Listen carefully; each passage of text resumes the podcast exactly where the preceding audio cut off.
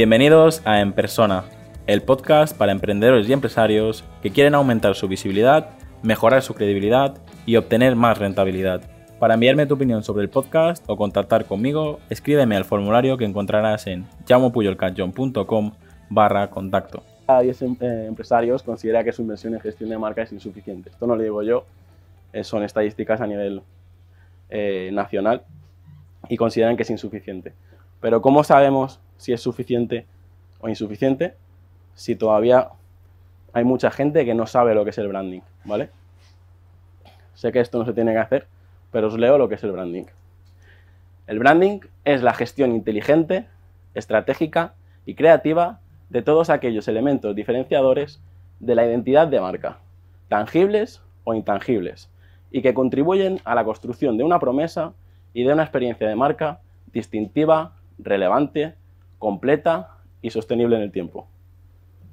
¿Os habéis enterado de algo? ¿Sí? Bueno, para los que tienen así un poco cara rara, os, voy- doy mi definición. El branding que es lo que la gente dice, siente y piensa sobre esto- vuestro producto, vuestro servicio vuestra empresa, cuando vosotros no estáis delante. Vamos, lo que ha pasado toda la vida, ¿no? Lo que dicen de ti cuando tú no estás delante.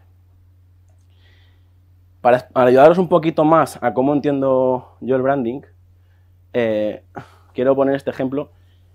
Imaginaros que alguien para conseguir clientes, en este caso, en esta metáfora, el cliente es la mariposa, y yo veo a mucha gente que se va ahí a, cazar mariposas por el bosque. Para mí el branding es lo contrario. Para mí el, el branding es regar cada día tu jardín, poner plantas bonitas, que huela bien y que las mariposas se sientan lo suficientemente cómodas para que vengan y se queden, ¿vale? Eso es el branding, es hacer una experiencia a tu cliente que no solo esté a gusto, sino que la recuerde y la comunique. También me gusta decir que no se puede hacer magia.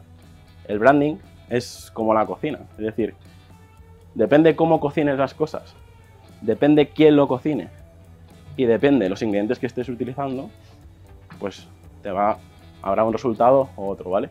Eso lo digo porque no es lo mismo que tú te cocines una hamburguesa con las cuatro restos que tienes por casa a que te haga una hamburguesa un cocinero Michelin, ¿no?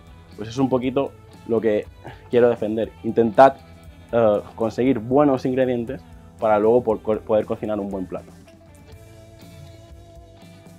Hasta aquí el episodio de hoy. Muchas gracias por escucharme y por compartir el episodio en redes sociales. Suscríbete en iTunes, iBox, Spotify o YouTube. Encuentra este y todos los demás episodios en enpersona.com.